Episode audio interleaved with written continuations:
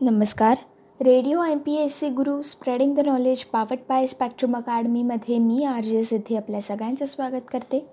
आजच्या असा घडला भारत या पुस्तकाच्या क्रमशः वाचनाच्या कार्यक्रमात. मित्रांनो आजच्या भागामधून आपण दिल्लीमध्ये प्रायोगिक तत्वावर प्रसारणाद्वारे दूरदर्शनचं प्रथम आगमन कसं झालं या घटनेविषयीची सविस्तर माहिती त्याचसोबत संगीताच्या मोठ्या आकाराच्या ध्वनिमुद्रिकांचं अर्थात एल पी रेकॉर्ड्सचं आगमन हे कसं झालं या विषयावरची थोडक्यात माहिती त्याचबरोबर अभियानक्षमतेच्या विकासासाठी नॅशनल स्कूल ऑफ ड्रामाची स्थापना नेमकी कशी झाली याविषयीची सविस्तर माहिती आपण आजच्या भागामधून जाणून घेणार आहोत.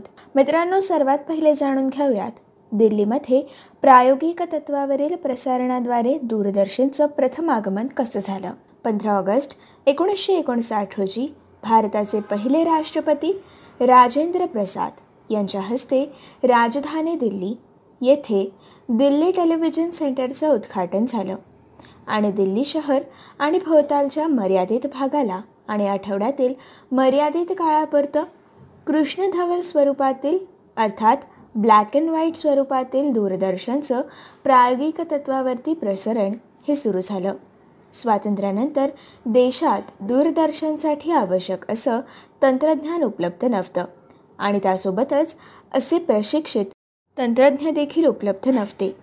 आणि या पार्श्वभूमीवर पन्नासच्या दशकाच्या उत्तरार्थात दूरदर्शनचा शैक्षणिक आणि सामाजिक विकासासाठी काही उपयोग होऊ शकतो का या अंगाने चाचापणी सुरू झाली. युनेस्कोने या योजनेसाठी रिसिव्हर्स प्राप्त करण्याकरिता वीस हजार रुपयांचं अनुदान देऊ केलं फिलिप्स इंडिया या कंपनीने सवलतीच्या दरात ट्रान्समीटर्स उपलब्ध करून देण्याची तयारी दर्शवली.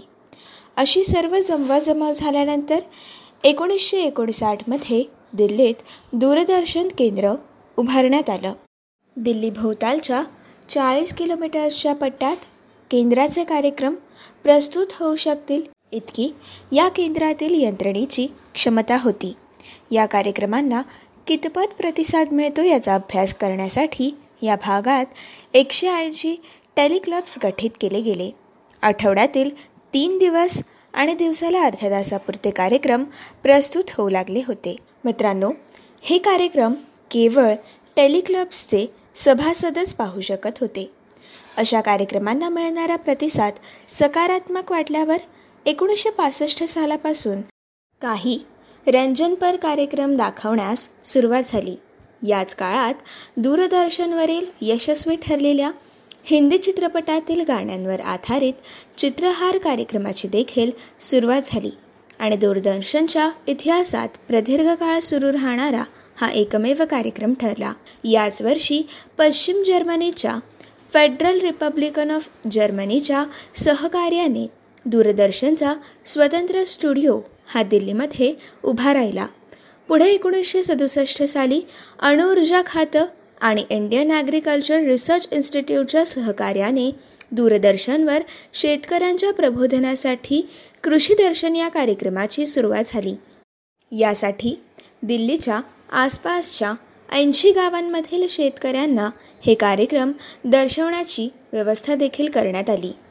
एकंदरीतच पन्नासच्या दशकात दूरदर्शनची वाटचाल ही प्रायोगिक तत्वावर आणि शैक्षणिक हेतू पुढे करूनच सुरू होती. तांत्रिक आणि आर्थिक क्षमतेचा अभाव ही त्यामागची महत्त्वाची कारणं होतीच. पण नेहरू प्रणित समाजवादाचे वारे वाहत असतानाच दूरदर्शन हे केवळ चैनीचं साधन असल्याचं सूर प्रबळ असल्यामुळे दूरदर्शनचा विकास आणि प्रसार हा कुम्रगतीने झाला. दूरदर्शनच्या केंद्राची चाळीस किलोमीटर्सची कक्षा साठ किलोमीटर्सपर्यंत वाढवल्यावर दिल्लीलगतच्या उत्तर प्रदेश आणि हरियाणा राज्यांच्या काही भागात देखील दूरदर्शनचे कार्यक्रम हे पोहोचू लागले.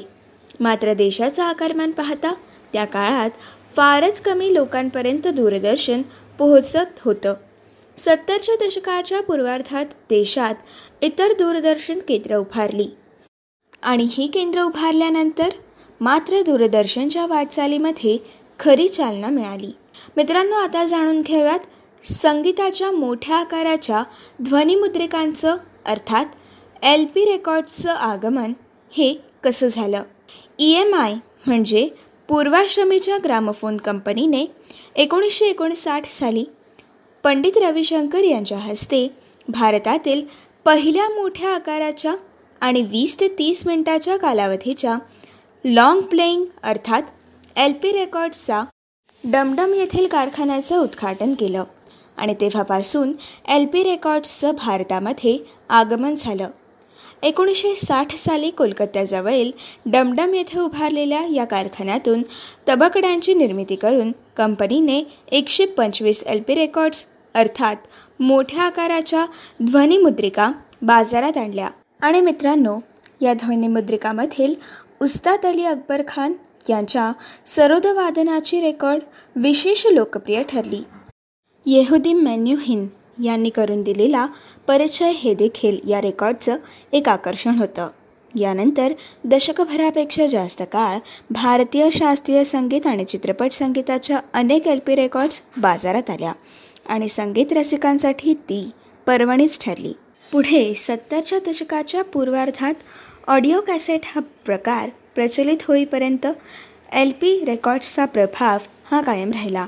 वास्तविक एम आय अर्थात electrical and musical industries limited या कंपनीने एकोणीसशे बावन्न सालीच तेहतीस एक छेद तीन आर पी एम गतीचे फिरणाऱ्या रेकॉर्डचं उत्पादन भारताबाहेर सुरू केलं होतं.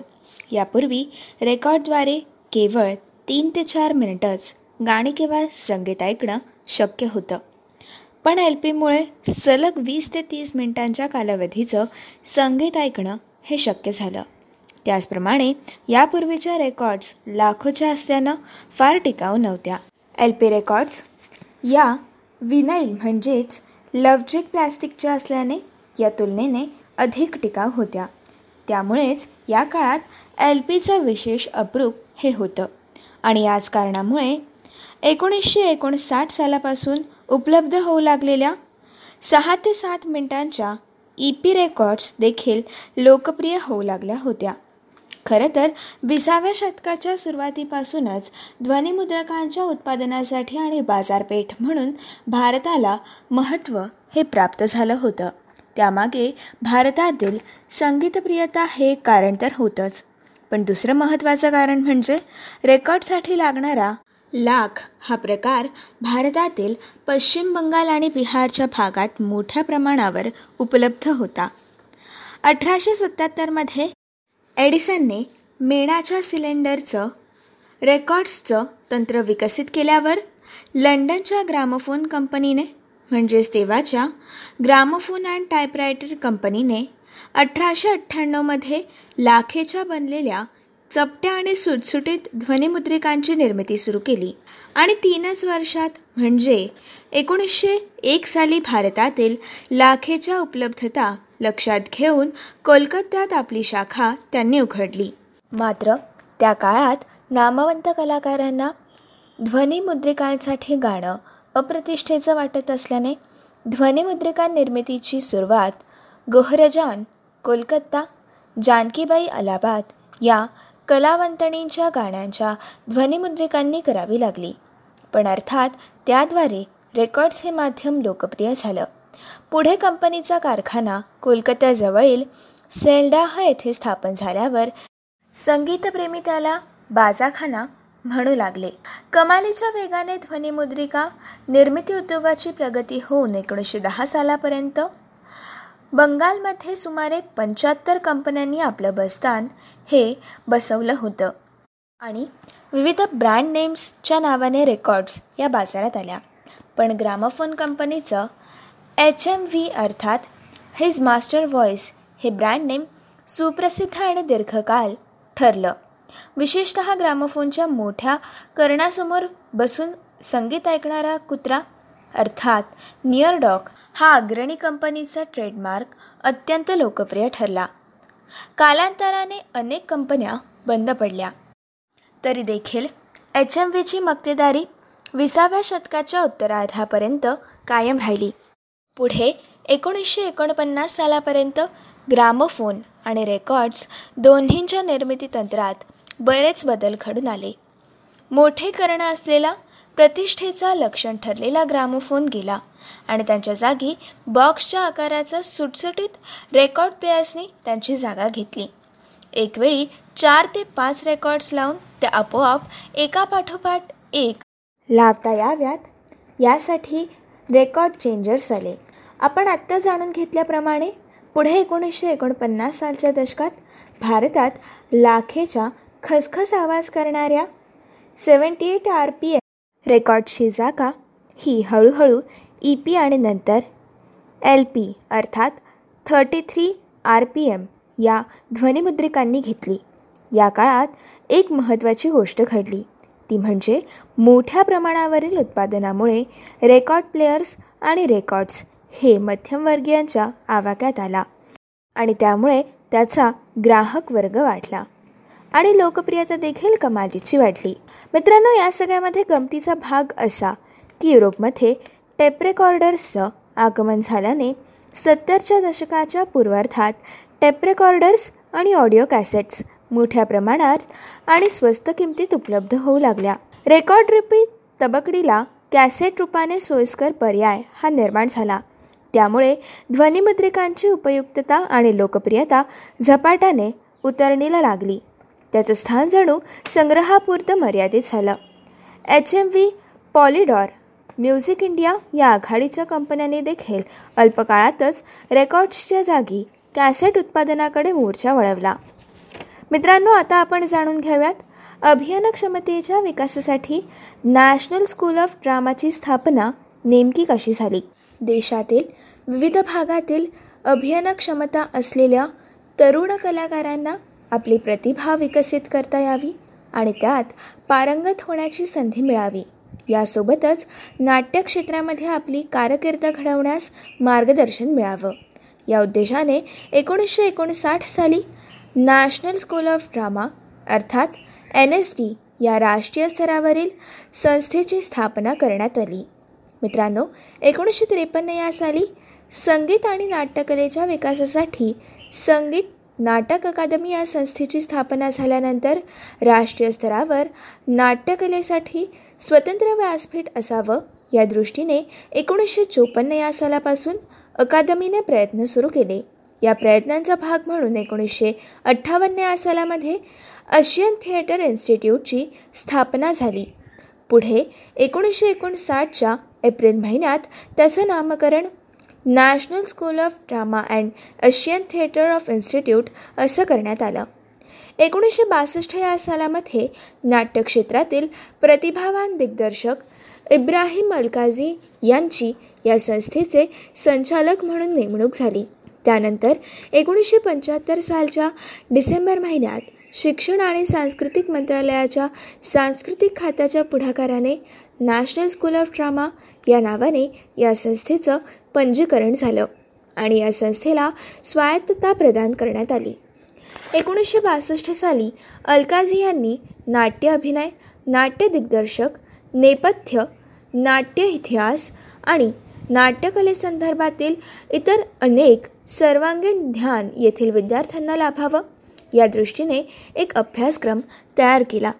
त्यानुसार प्रशिक्षण घेणाऱ्या विद्यार्थ्यांना तीन वर्षात पदविका प्राप्त करून आपली कारकीर्द सुकर करण्याची संधी देखील लाभली. या प्रशिक्षणादरम्यान नाट्यकलावंतांना व्यावसायिक रंगमंचावर आपली कला सादर करण्याची संधी लाभावी. त्याचप्रमाणे देशभरातील विविध ठिकाणच्या दूरस्थ गावातील कला प्रकारांची ओळख होऊन त्यांच्यात आंतरक्रिया साधावी असा दृष्टिकोनातून अभ्यासक्रम आखला गेल्याने एक संपूर्ण कलावंत होण्याच्या दृष्टीने कलाकारांना संधी उपलब्ध झाली. त्याचप्रमाणे बी व्ही कांथर आलाम अलाना सतीश आळेकर यांसारख्या नाट्यक्षेत्रातील दिग्गजांचा या उपक्रमात सहभाग राहिला. ओमपुरी नसरुद्दीन शहा शबाना आझामी ते आजच्या अतुल कुलकर्णीपर्यंतच्या अनेक नावाजलेल्या कलाकारांनी एन एस डीमध्ये अभिनयाचे धडे घेतले आणि पुढे आपली प्रतिभा सिद्ध केली. अनेक कलाकारांनी नाट्यसृष्टीप्रमाणे चित्रपटसृष्टीला देखील असामान्य असं योगदान दिलं. मित्रांनो ही होती आजच्या भागातील असा घडला भारत या पुस्तकातील आजच्या भागातील सविस्तर माहिती. पुढच्या भागामध्ये आपण बिमल रॉय यांचा पथदर्शक पुरोगामी चित्रपट सुजाता हा कधी प्रदर्शित झाला याविषयीची सविस्तर माहिती? त्याचबरोबर मर्चंट नेव्ही ट्रेनिंग बोर्डची स्थापना कशी झाली याविषयीची थोडक्यात माहिती. तसेच लोकप्रिय मराठी तमाशापट अनंत माने दिग्दर्शित सांगते ऐका हा कधी चित्रपट प्रदर्शित झाला याविषयीची माहिती. त्याचप्रमाणे ज्युरी पद्धत बाद होण्यास कारणीभूत ठरलेला वादग्रस्त नानावटी खून खटला कसा घडला याविषयीची सविस्तर माहिती आपण पुढच्या भागामधून जाणून घेणार आहोत. तोपर्यंत असेच काही वेगवेगळे कार्यक्रम आणि वेगवेगळ्या कार्यक्रमांमधून भरपूर सारी माहिती आणि भरपूर साऱ्या रंजक गोष्टी जाणून घेण्यासाठी ऐकत रहा. तुमचा आवडता आणि लाडका कार्यक्रम ज्याचं नाव आहे radio M P S C Guru spreading the knowledge powered by Spectrum Academy.